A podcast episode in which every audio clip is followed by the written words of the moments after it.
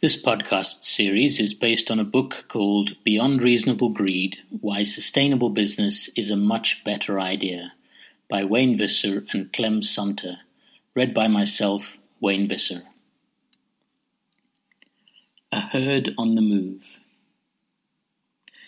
Moving back to the 1970s, it was thanks to the zealous efforts of the sustainability prophets that a new social phenomenon was born the Green Movement. It was given a much needed boost of credibility when the United Nations convened the World Commission on the Environment and Development in Stockholm in 1972 and published its World Conservation Strategy in 1980. Here was a new cause which young idealists and restless activists could get behind.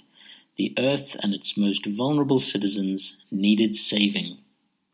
Throughout the 1970s, the movement was dominated by a wildlife conservation ethic.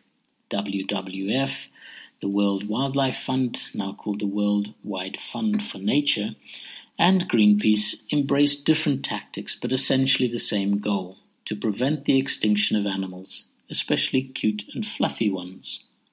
The world was awash with campaigns save the whales, save the rhinos, save the seals, and so on.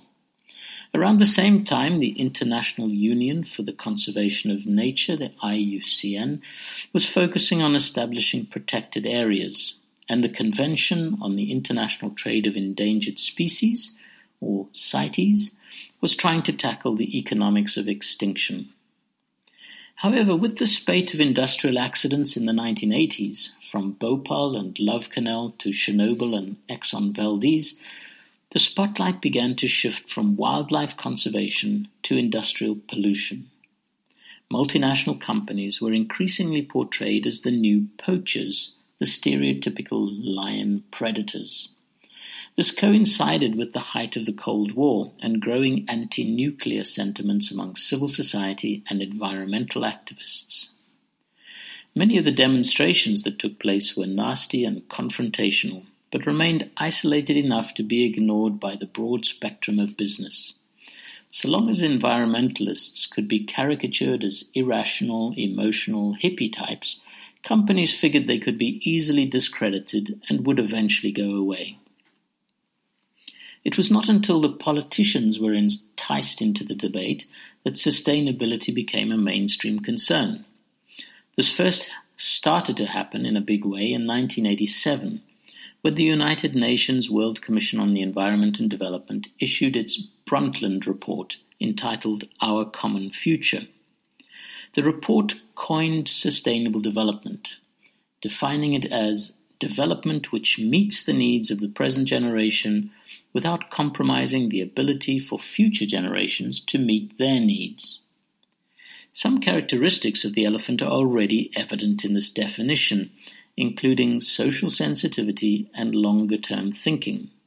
However, the concept was crafted essentially as a political tool, tactfully allaying the fears of powerful business lobbies in the developed countries of the North by not being anti economic growth, and at the same time soothing the governments and civil organizations in the developing world in the South by talking about development and intergenerational equity. It also befriended and found a guardian for life among the environmental pressure groups by putting their green issues on the world map. Five years later, in 1992, 178 country leaders paraded on the world stage at the United Nations Conference on the Environment and Development in Rio de Janeiro, more familiarly referred to as the Earth Summit. The result was that nations signed up to a variety of conventions, agreements, and programs ranging from climate change and desertification to deforestation and biodiversity, all aimed at making the now politically acceptable notion of sustainable development a reality. The Agenda 21 program represented a synthesis of these commitments and has been a focal point for political action on the environment ever since. The corporate sector is not generally one to be caught napping, and the global gearing up on sustainability issues proved no exception. In 1991, a group of 50 of the world's top executives formed the Business Council for Sustainable Development, the BCSD, and issued its report to the 1992 Earth Summit entitled Changing Course A Global Business Perspective on Development and the Environment. In a parallel initiative, the International Chamber of Commerce, the ICC, launched its 16 principle Business Charter for Sustainable Development in 1991 and contributed a book to the Earth Summit entitled From Ideas to Action Business and Sustainable Development. Today, there are more than 2,000 corporate signatories of the ICC Charter. Moreover, the World Business Council for Sustainable Development which grew out of a merger between the BCSD and the World Industry Council for the Environment, has more than 120 international member companies. Both of these business initiatives accepted the Brundtland definition of sustainable development.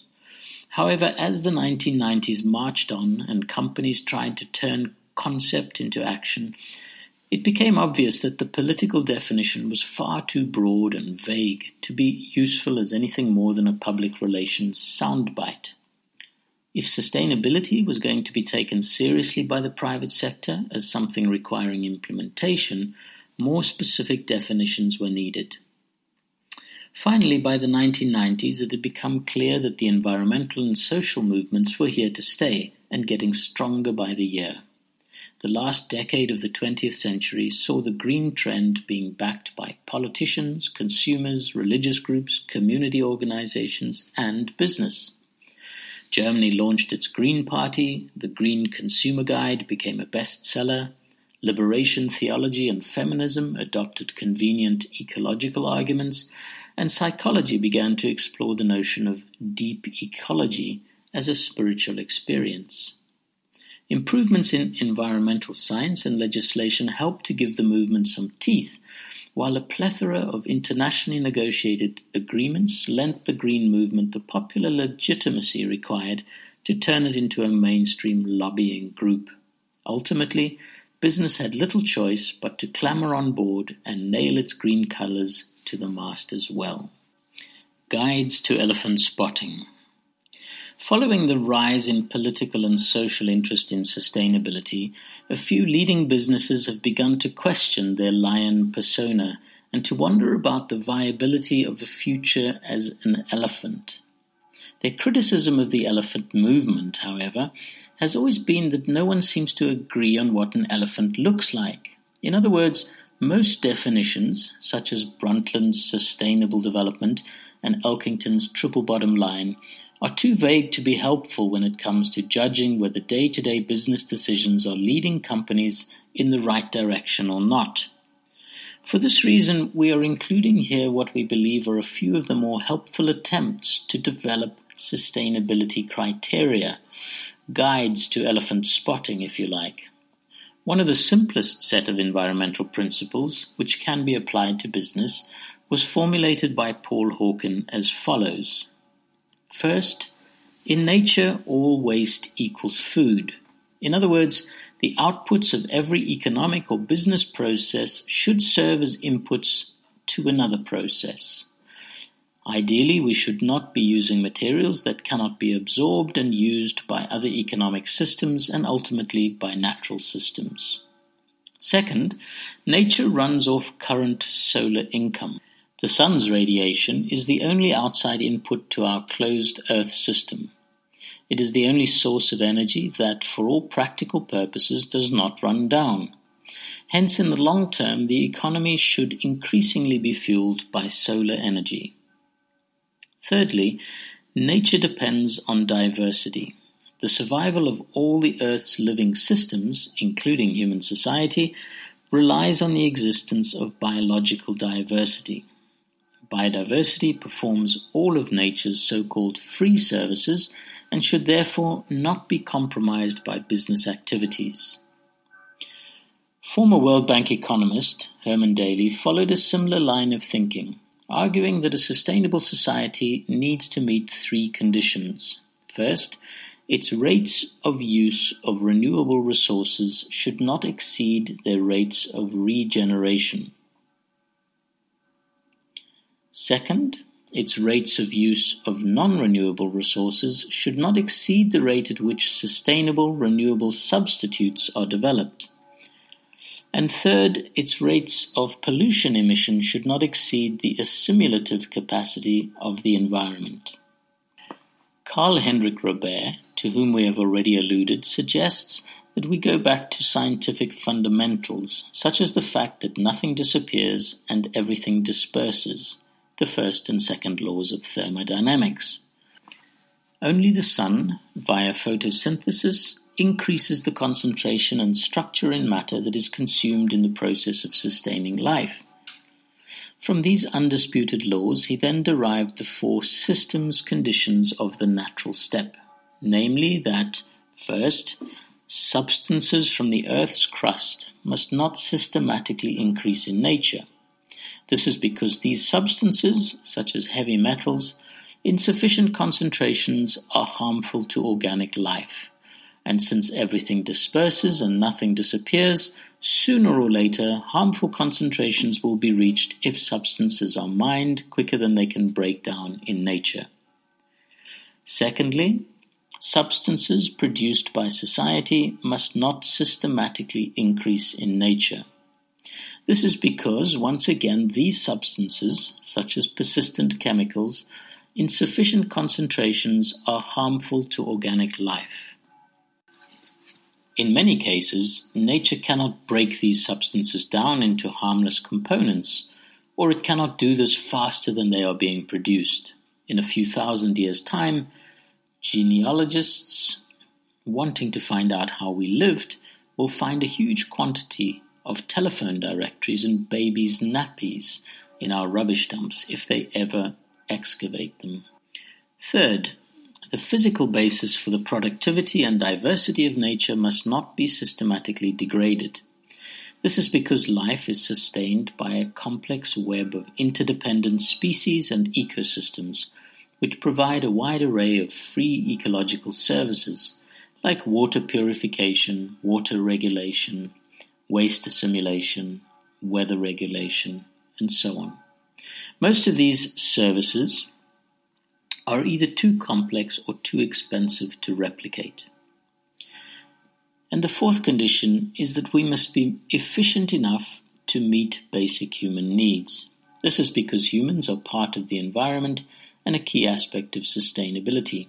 Resource inefficiency, including inequities in resource distribution, not only obstructs a social system from becoming sustainable, but also tends to compromise other systems as well. You will notice that, except for the very last point, these three elephant spotting guides pass over the social dimension of sustainability. To a large extent, this reflects the general situation, with much less work having been done on the social sustainability aspects, as it applies to business and the economy, than the ecological aspects. At this stage, we would point mainly to the work of barefoot economist and former business executive at Shell, Manfred Max Neef. Max Neef's framework of fundamental human needs stands, we believe, as the best set of social criteria against which one can measure corporate social performance. Max Neef's model identifies nine fundamental human needs that are common to all people, no matter what their culture or context. These are subsistence, protection, affection, understanding, participation, idleness, creation, identity, and freedom. These needs are not arranged in a simple ladder of priorities. Subsistence is obviously a requirement for human survival, but other than this, they can be satisfied in virtually any order or in parallel. Sometimes they enhance one another, other times they are in conflict.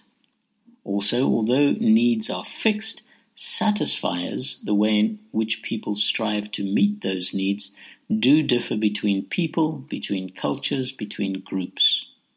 Companies who make their employees work excessive hours should note the inclusion of idleness as a need. Indeed, the challenge for business is to check how its strategic decisions or significant actions affect the fundamental human needs of all its stakeholders in turn. Some pioneering work in this area is being done by the South African chapter of the organization we referred to earlier in this chapter, the Natural Step.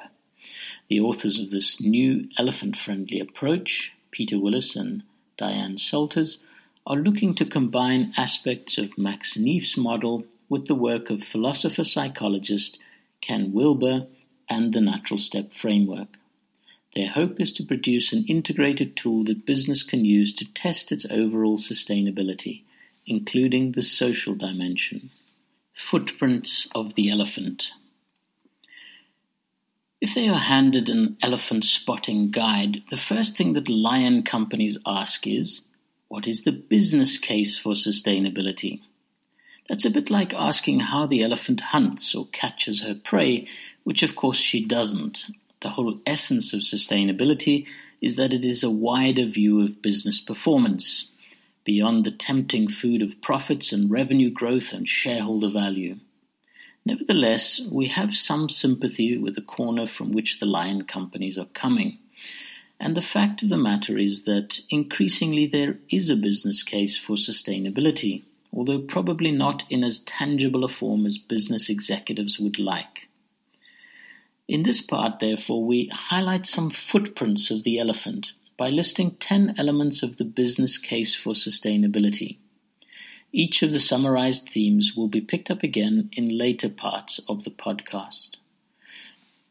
To the majority of these elements is attached an opportunity cost, meaning that companies which insist on clinging to their old lion ways will incur significant costs and lose ground to the early adopters of them. The ten elements are as follows.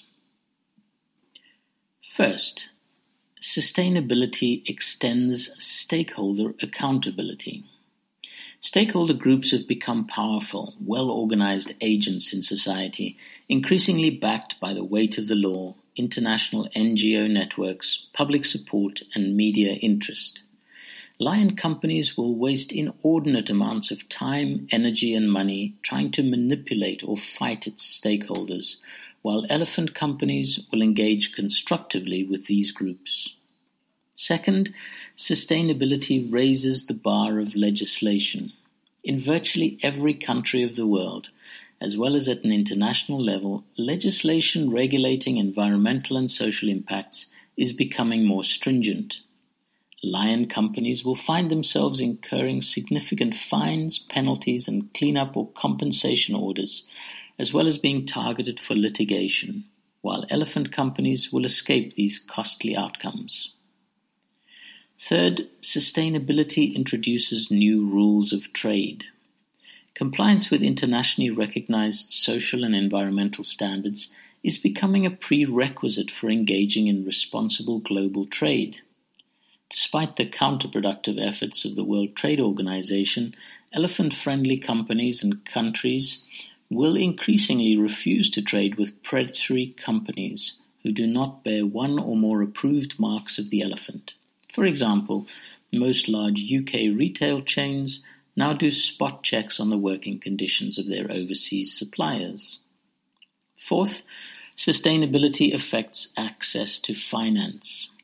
Since the financial services sector faces indirect risks from funding or investing in unsustainable companies or projects, banks and insurance companies will increasingly scrutinize their business partners and clients on sustainability criteria. Access to finance by lion companies will become more difficult and expensive, while financiers will actively seek to support elephant companies.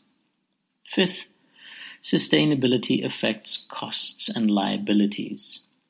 Dealing with corporate environmental and social impacts or infringements is becoming more expensive, taking the form of taxes, fines, penalties, legal costs, damage claims, cleanup costs, and compensation payments. Ask Exxon, whose Valdez oil spill off Alaska cost them more than $8 billion. By avoiding these costs and identifying savings opportunities through eco-efficiency, clean technology, and improved stakeholder relations, elephant companies will become more profitable than their lion counterparts. 6. Sustainability spawns new markets. The switch to a sustainable economy will create new market opportunities in such areas as clean technology, ethical consumer products, ecotourism, sociocultural tourism, and professional advisory services. Traditional exploitative markets of lion companies will decline, while elephant companies can invest in the growing markets surrounding sustainability. 7. Sustainability expands corporate governance. All around the world, corporate governance codes, which are considered the ground rules for good business practice, are incorporating sustainability principles into the requirements for risk management, ethics, and reporting on non financial matters. Lion companies will more frequently fail the corporate governance acid test applied by stock exchanges, analysts, and investors, while elephant companies will excel. 8. Sustainability quantifies external impacts. Governments, using a variety of economic instruments such as taxes, subsidies, and permits, are gradually forcing companies to reap the full cost or benefit of what they sow in terms of environmental and social impacts. Lion companies will be net payers due to their negative contribution, while elephant companies will be net receivers for their positive contribution. 9. Sustainability shapes public reputation. Stakeholder support of companies will to a greater degree be influenced by their public reputation, with unsustainable companies suffering from consumer boycotts, civil lawsuits, and disruptive NGO activism. The profitability and share price of lion companies will be directly affected by repeated damage to their reputation while elephant companies will attract loyal support. 10. Sustainability influences investments. Sustainability funds, which screen companies before purchasing their shares or investing in their projects, will more and more direct capital towards sustainable economic sectors and businesses. Lion companies will increasingly face questions by their stakeholders about their exclusion from sustainability funds while elephant companies will obtain financial and reputational rewards from inclusion. Multi-level shape-shifting. Business sector readers or listeners will be relieved to hear, and no doubt quick to agree, that the transition to a sustainable world is not solely in the hands of business. After all, business operates within the constraints of prevailing political, social, cultural, and economic systems and many of these systems are still dominated by lion-like tendencies. Not surprisingly, therefore, many corporate elephant wannabes are frustrated by the slow pace of change in their operating environment and the retarding effect that the forces of a lion's universe have on their progress. For this reason, it is essential that shapeshifting towards sustainability occurs simultaneously at various levels within society. Individuals need to shift their attitudes and values. Customers must shift their consumption patterns and buying behavior. Economists have to change their market theories. Business schools need to shift their view on what they teach and the importance of ethical topics. Governments must oversee a universal change in the rules of the game, which has as its intended result a level international playing field. In short, multi-level shape-shifting has to occur. A lone elephant in a lion park has little chance of survival.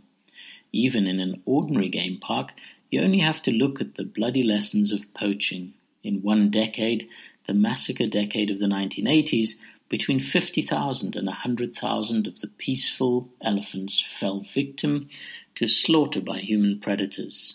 Even elephants, big and strong as they are, need an elephant-friendly environment to survive and thrive. Speaking of which, the most dramatic example of the necessity for multi-level shapeshifting is the HIV AIDS pandemic in South Africa. No individual actor on the political or economic scene can turn this epidemic around. It will require shapeshifting from a denial mode to a total onslaught mode on the part of all parties at the same time national and provincial government, local authorities and communities, the private sector, the trade union movement, schools and tertiary institutions, churches, NGOs, and other elements of civil society generally, and last but not least, individuals. The holding of hands across all classes and colors of the rainbow, the sharing of the burden to stop the virus spreading, and to help the people who are sick both imply a revolutionary attitudinal change. But it can only be done if you recall the last words of the first chapter, pragmagic. Handled properly, HIV/AIDS could be the catalyst for transforming South Africa into a nation of elephants, with a common enemy and a common purpose.